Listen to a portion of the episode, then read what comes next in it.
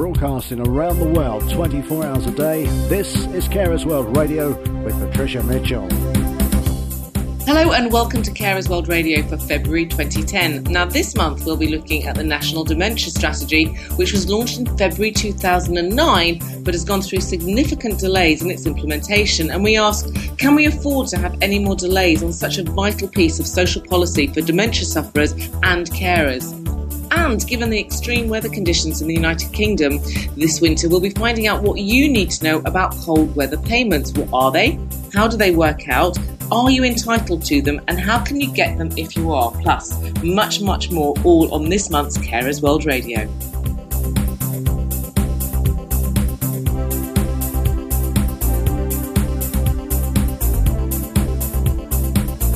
We're travelling down to New Zealand. Now, a case was recently brought by nine families to a human rights tribunal in New Zealand, in which the Human Rights Commission made a landmark decision by ruling the government is required to begin carer payments for families with severely disabled adult children.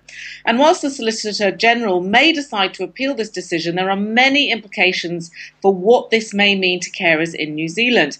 Now, this case has also raised the issue is the government blatantly discriminating against carers? It raises a lot of issues, in fact. So, on the line now, we have John Forman, Executive Director of New Zealand Organisation for Rare Disorders. Uh, John, thanks so much for, for joining us today. Um, I, am not quite sure whether I've got it right, whether there are nine or eight families uh, that brought this case, um, because I've, I've, read different things on it, but roughly eight or nine families with adult uh, children with severe disabilities, either physically or intellectually, brought this case. Um, what happened and, and what was their main reason for doing so in the first place? If you can give us some background to it. Right. Yes, the, I, I, don't know the exact number either, but there's a small number of families who are the plaintiffs in this case, um, mm. and I guess it could be regarded as something of a test case, uh, mm-hmm. and quite an important one as well.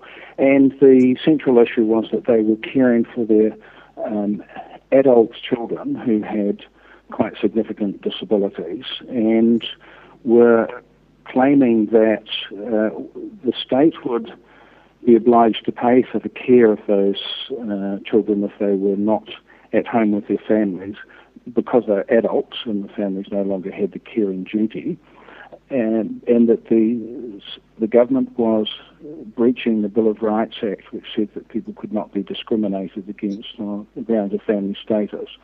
The Human Rights Review Tribunal agreed and said that the, um, the actions of the Ministry of Health and uh, the way in which they organise disability supports services and um, care for disabled people did breach the Bill of Rights Act, and um, it's a, quite a significant case. I think a, a, a, a great gain for carers.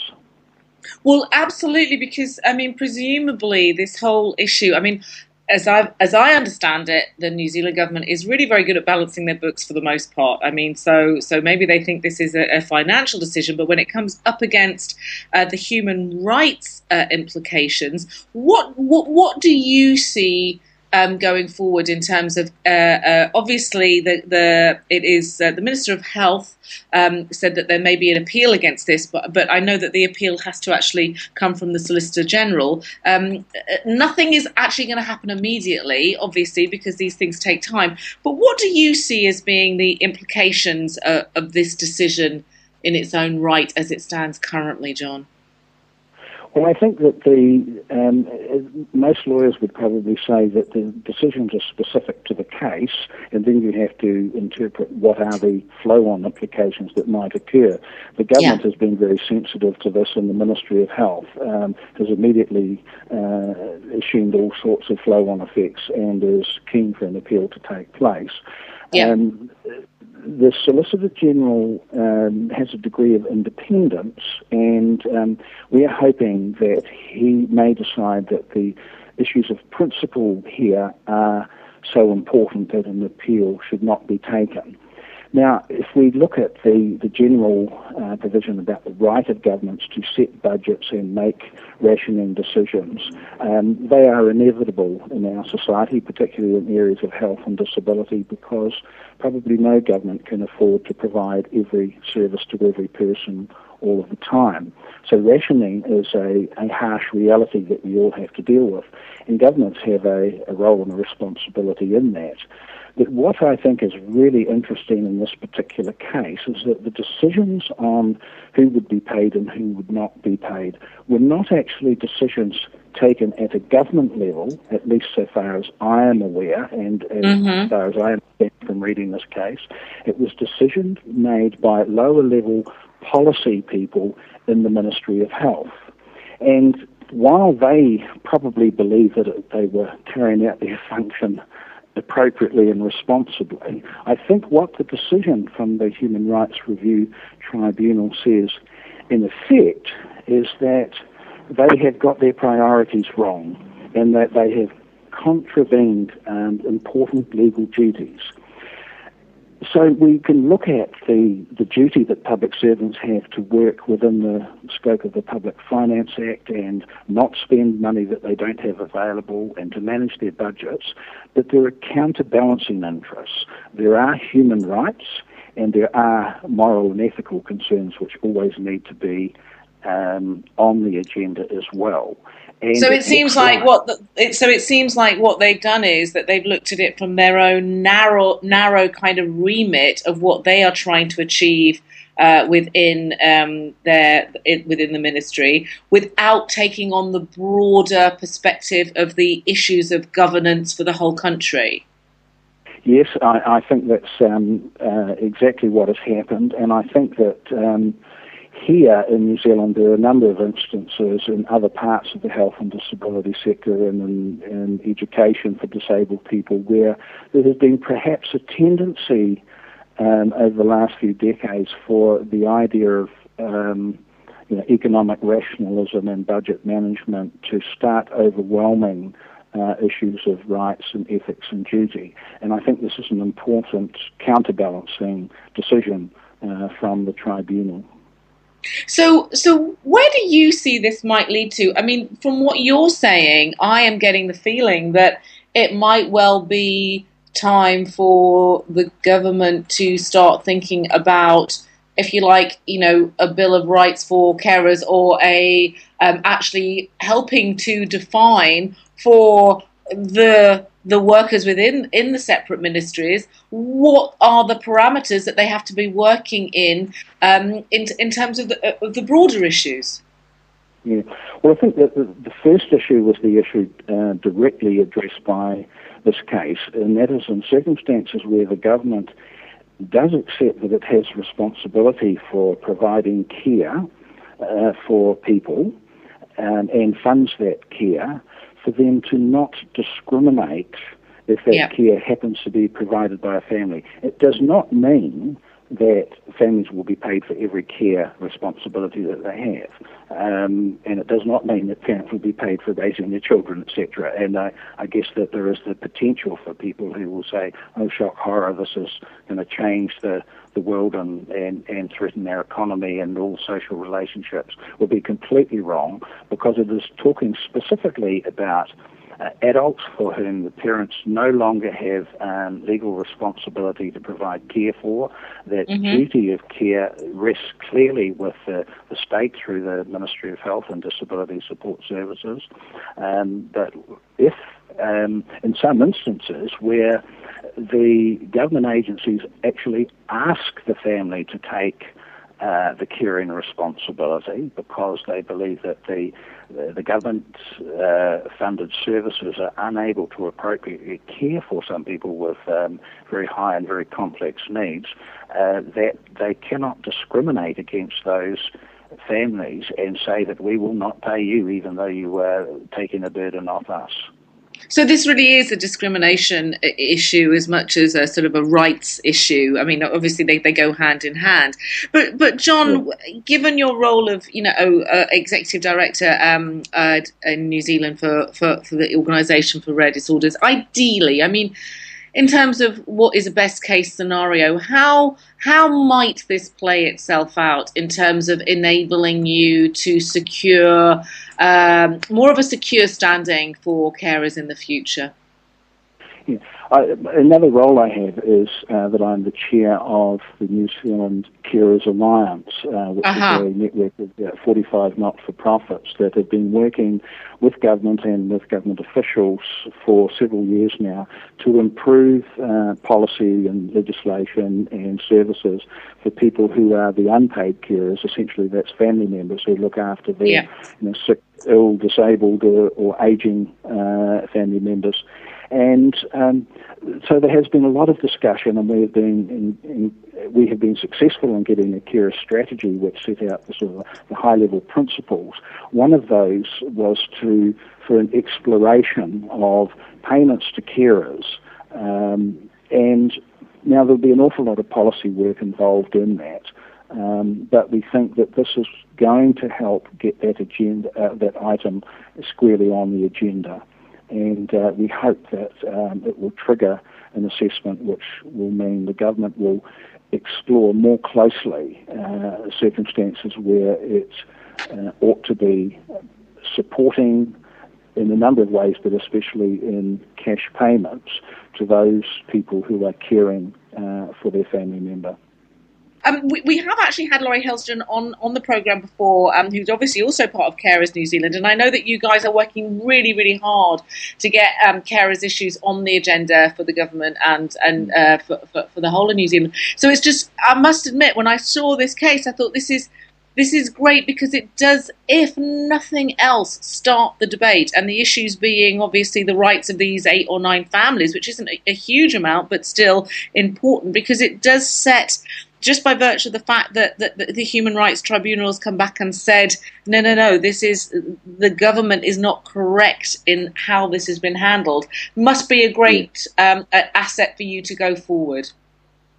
Well, it is very satisfying because the the, the, the very difficult economic situation that, that, exists right around the world is, is, clearly impacting here in New Zealand. And after the development of the care strategy a couple of years ago, where we thought, right, this is this is setting the high level framework and all the fine words about how government values carers and intends to uh, improve its support and enable them to have a break and uh, and so on.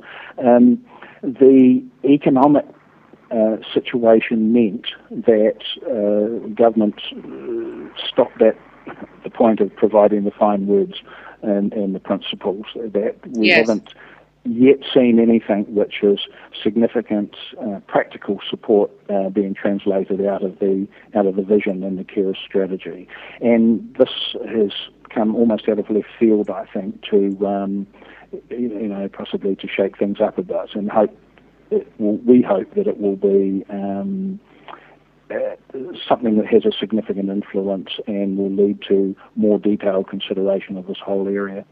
Well, we'll be we'll be watching you with interest, and Laurie, and the whole whole of Carers New Zealand, um, and and obviously again, you know, uh, interesting to see how from the grassroots level, it's the you know the families bringing the case that raise the issue that help do not you know that that, that it's team efforts. It's it's organizations such as yours and it's the families themselves that suddenly say you know we've had enough of this really. It's not it's not right. So it's great to see that that that that um, dynamic uh, operating. And John, thank you so much for joining us today. Uh, we should also say, for the sake of the government, we have tried to contact Tony Ryall, who's Minister of Health for New Zealand. We haven't been able to make contact. It's not a question that they refuse to come on the programme. We just haven't actually, in the time that we've been available, been able to make contact. So we should say that in all fairness to the uh, Minister of Health um, uh, for New Zealand. But John, thanks so much for talking to us. We hope to have you back on the programme sometime soon.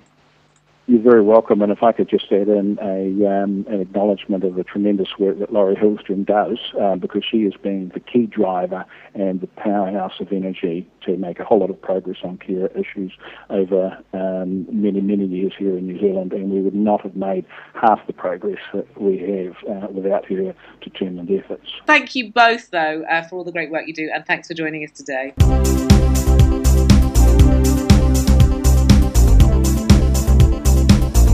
Well, bringing ourselves back to the UK for a moment. Now, just how cold have you been feeling the last few weeks? Do you think it's been cold enough to receive a cold weather payment?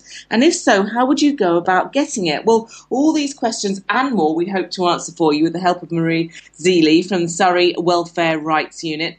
I tell you what, it's been very, very cold, but has it been that cold? I mean, what is this uh, cold weather payment scheme? Well, for most of the UK, it has been that cold to trigger cold weather payments.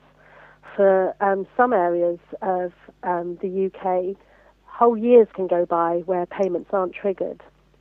But the cold weather payments for most areas, um, I think people can expect to have received at least one payment if they meet the criteria for eligibility. Right. So explain that to us. You said you said quite a few things in there. First of all, triggered, and you've also said the criteria for eligibility. So let's just talk about who is eligible and how they would get it because obviously you know there might be some people that think they get it but they don't know they don't know how to go about getting it uh, but but how do you become eligible for this payment well i think the first thing to clear up is that cold weather payments are completely different from winter fuel payments Right. They sound very similar. Um, winter fuel payments is the one-off um, payment that people over 60 receive um, in the UK, and you usually receive that sometime after September, before the winter. Cold weather payments are completely different. They are not dependent upon age, although they can only be paid to adults, of course and they are paid to people who are on low incomes to help them out with extraordinary high fuel bills that they could experience when we have a very, very cold snap. Right. So, Maria, how how does one become entitled? I mean, we, you said the word triggered, which is which I thought was interesting because actually a lot of people may think that they have to go about make uh, uh, some sort of process in order to receive these cold weather payments. But the word trigger is, is actually fundamental to the system, isn't it? Well, hopefully, as with the, with, with the winter fuel payments, um, the payments will be triggered automatically from um, the Department of Work and Pensions. So if you are of pension age, that would be the pension service. And if you're of what's called now working age, um, then that would be Job Centre Plus. And right. So what? Yeah, I was going to say what, what? What? So if you're on, if as I understand it, the benefits that you need to be receiving in order to get the cold weather payments are obviously the pension. If you're getting a pension. No, it's actually pension credit. Pension credit, so, right? Yeah. I've got that on my notes, and I was like, oh, I don't know the it's difference. Pension credit, which is paid to um, people of pension age who may have retired with um, a relatively low um, right. pension income. So pension credit, which is what we call a means tested benefit. Right. And then for um, working age people on low incomes, we're talking about people who are in receipt of income support in particular circumstances, um, job seekers allowance, right. the means tested variety, and right. also um, means tested employment and support allowance. Right. But even then, it's not all of those claimants there is then some weeding out that goes on. And within those groups of means tested benefits, it's only going to be paid to people who get either a disability element um, or a pensioner element as part of those payments. And I do, un- yes, but there, there's also a child disability. If you're getting child disability premium, is that correct? Which may be relevant for our for our listeners yes. if they're on uh, uh, job seekers allowance, right? Okay, or if they have We've children under five. Yeah, we've been asked do carers get a cold weather payment? Now, carers per se do not. Carers allowance is not a trigger for the cold weather payment. Right. But if you are a carer and you're on one of those means tested benefits, pension credit, income support, job seekers allowance, um, employment and support allowance, um, if you get a disability element or a pensioner element or a disabled child element, or in fact, if you are just responsible for a child under five, that's also one of the triggers. That's and one of the triggers, right? The weekly payment, and it's £25. It always used to be much lower, about £8.50, and it went up last year, and the government has maintained it at £25 for this year as well. Right. So it's £25, which will make a huge difference in terms of how you heat your home. Now, Absolutely if there is now uh, let me, just so people know actually how this works because i was actually quite fascinated by it because people say what might say well how does it automatically get triggered how do people know whether i'm in an area or you know people living in london it's going to be very different to somebody living up in sort of the yorkshire moors for example yeah. so so yeah. there, there's a regional element to this there is an uh, there's uh, there's obviously a point at which some people may be getting it and it's because it's been judged to be more cold in one area than than another how does that that get worked out? There are hundreds of designated weather stations. Now, um, the patch where I work is the, the county of Surrey. Um, to give you some idea of how this works, in Surrey, um, residents within this county will be dependent upon four different weather stations sending in information to the Department of Work and Pensions. And on average, what you're looking for is over the course of a seven day period, you're looking for the average daytime temperature to be below freezing, so to be below 0 degrees Celsius. So it is possible that within a relatively small geographical area, some people will get a cold weather payment and some people won't. Um, but it is that kind of sophisticated, if you like, in terms of how this is being done. So these weather stations are, are inputting the information to the Department of Work and Pensions, yeah. and then it get their payment gets triggered if they are in those those entitlement groups. That's exactly what, right. Maria, what happens if you think you should be entitled to it? And, you know, we go back to the sort of the postcode lottery type situation where you're sort of thinking, surely I'm eligible, but I'm, I don't seem to be getting these payments coming through. Yeah, absolutely. And of course, there will be a handful of people for whom that applies. Well, if you are under pension age, then you should contact your local Job Centre Plus. You could either um, go into the office and make an inquiry if you have access to the internet or if you can get to a library where there is the internet, then there is a national 0800 number um, for Job Centre Plus. Um, if you are of pension age and you think you've missed out on a payment, and you would receive this payment in addition to your winter fuel payment that you received in autumn, um, then that would be the pension service um, 0845 number. Again, it's easy to get it through the internet, but it will also be in the local phone book. Right. And also be at the top of any letters that you've received regarding your pension credit. So it would be good to, to work out first whether you do fall into those categories of entitlement, whether it be pension credit, because I mistakenly thought it was just pension, but pension credit, uh, income support, and then those entitlement groups within that, income based job seekers allowance, and so forth. So it's worth checking that out first to see whether you are entitled, and then if you're not getting this and you think you should, and then checking out whether it might be to do with the way in which you're um, you're actually being your postcode and, and the weather stations. But presumably, there's only going to be a handful of people that really are going to fall foul of that weather station um, uh, possible discrepancy. I would think it was. It's more likely that people would miss out because they're not actually claiming the benefits that they should be entitled to. Right. And right. obviously, if you get a, if you claim a benefit and it's awarded over a backdated period, um, which covers a cold weather payment week as well, then you should also receive that cold weather payment. So that's worth checking.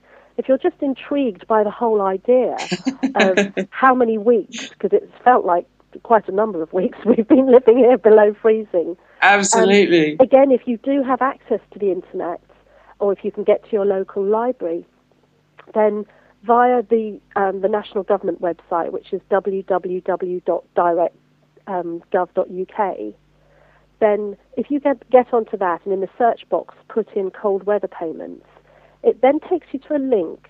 And what you do very simply is put in your postcode.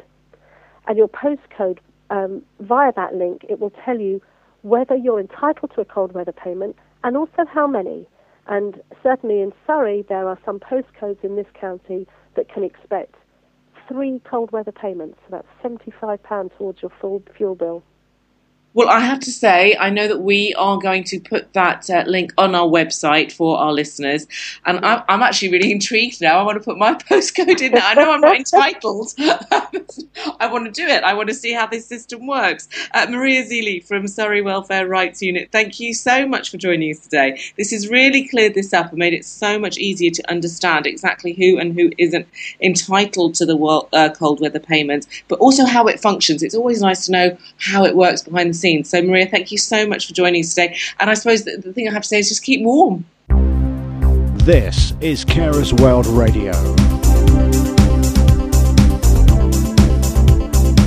And now you may remember we covered the launch of the National Dementia Strategy here on Carers World Radio early in 2009. Now, at that time, there were high hopes and aspirations for meeting the needs of dementia sufferers and their carers. However, a recent report from the National Audit Offices shows a history of delay in the implementation of the policy. Well, on the line to tell us more about this and why no more time can be wasted implementing this very important strategy, we have Anna Passingham, Senior Policy and Communications Officer at Counsel and Care. Anna, it's lovely to have you on the programme again. I'm sorry it's for reasons such as this, because we were all full of hope back in um, February 2009 with regard to the dementia strategy. Um, what's happened? Well, absolutely. We all were full of hope, and um, we certainly, um, Counsel and Care recognised at the time the fact that the strategy has a five year plan, which really, you know, if fully implemented with the resources that it deserves, can actually um, transform dementia care. And obviously, with that, the lived experiences of older people with dementia and their families and carers. Um, so obviously there's uh, issues here and delays, um, which shouldn't be happening. And obviously um, we've seen, um, together with the, the um, audit office find, findings, the results from a Department of Health review by Sube Banerjee um, that highlighted the ex- excessive and unnecessary use of anti- antipsychotic medication. So it does highlight the level of urgent action that's needed by government um, to implement the really, really um, ambitious proposals in the strategy. Well, exactly, because it's not like we're in a situation where it would be, in inverted commas, nice to get all of these things done. We are in a situation where dementia sufferers are not being treated, as this report suggests, where, like you said, I think it's, is it over 150,000 older people are being over medicated, um, that exactly. there's, a, there's an urgent need for more training, more understanding, um, more statementing, more advice for older people, and of course, their carers. Um, now, when we spoke to Phil Hope, who MP, Minister of State for Care Services at the Department of Health, back at the beginning of last year, we were told that yes, this was an ambitious strategy, but there was money backing it up. There was um, uh, intent behind it. 150 million over two years was what we he- we've heard for the first two years of the five-year policy.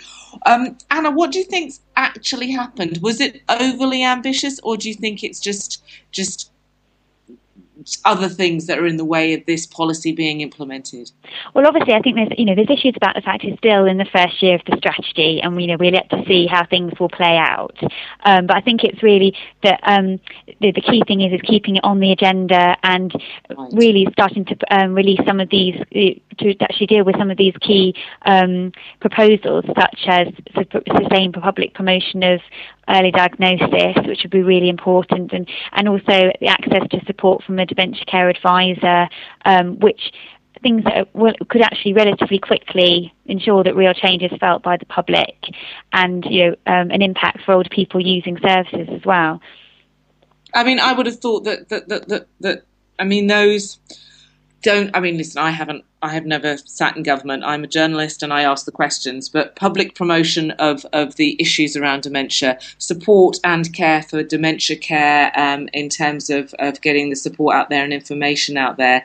Is it that difficult to do when you've got over 150 million over two years? Or is this a little bit of just not being quite sure how to go about doing this? Because the thing that bothers me about this is that there was there was there was loud applause when this strategy was um, first um, put onto the agenda and said to be, you know, this is what we're going to do. Uh, everyone was everyone took the accolades for this. Um, what has anything been happening, Anna? I mean, what's actually been happening? Has has any of this been filtering through to the people who, who need it, or are they still um, trying to work out how they go about doing this? Well, I think that's the thing. I mean, through our advice service, we haven't seen any kind of impact directly um, in terms of um, better understanding and better support for information advice for older people. So, we, if, if things have been happening, they haven't been felt felt at ground level yet. Um, I think clarification on things like the role of the dementia care advisor is the, the, the key way to go to support older people, um, yes. and you know early promotion as well. And those are things that can be done, and we haven't felt those those changes yet. Um, and certainly across the board, um, the, the, strategy should work together better together with other existing um, policy agendas, such as the personalisation agenda. You know, the, the, they're highlighting the fact that there's 150,000 older people who um, are currently still receiving antipsychotic medication when they, they shouldn't be, um, that they're not receiving personalised care, they're not receiving care that's focused on their individual needs. So it may be that using, working, working on um, you know, the strategy, um, pushing it as a national priority together with other uh, policy agendas will be the way to go to really start to, um, to put some levers in place, I think. Yes. I think it's obviously, in, in, on paper, it looks absolutely fantastic and, you know, Counsel and Care would agree with all the key priorities, um, but making it a national priority, for example, um, by including it in NHS operating frameworks that primary care trusts have to adhere to, would mean that they, when people are setting, you know, uh, public authorities are setting their very limited, you know, much more limited budgets to come, they will be putting it as a priority and they'll be recognising the, the vital um, need um, for old, that, must be met in their area for older people with dementia. And I mean, because this is, this is something that I mean, really, uh, nobody can hide from the level of problems that an uh, a not well implemented implemented dementia strategy is going to cause, given our aging population, given given the understanding that we now have about dementia, um, given that there are things that can be done that can really help. This isn't this isn't a question of oh well, you know, if we don't look at it, it's not going to go away. The problem's only going to get bigger. So, so, so, Anna, what do you think is the way forward? Because I know that Stephen Burke, who is chief executive of Counsel and Care, has said that you know it is an ambitious um, strategy. It's asked for wholesale change, but really we need to we do need to ensure that it gets done. I mean, it's it, we can't just dismiss it just because it was ambitious and maybe we can sort of let it go. These things do need to be done. So so what what are the next steps do you think in terms of making sure that given the National Audit Office findings, the Department of Health can be called to account on this and start moving forward? Well, exactly. So taking some taking, recognizing some of the actions like like putting making it a higher national priority, putting the levers in place in the system to ensure that you know um, public authorities can't duck away from this, and that if the funding is there, it gets to it gets to and it's really felt on the ground by people that need it, um, but rather than being kind of absorbed in all the other priorities that are going on, it's really highlighted as one of the key priorities.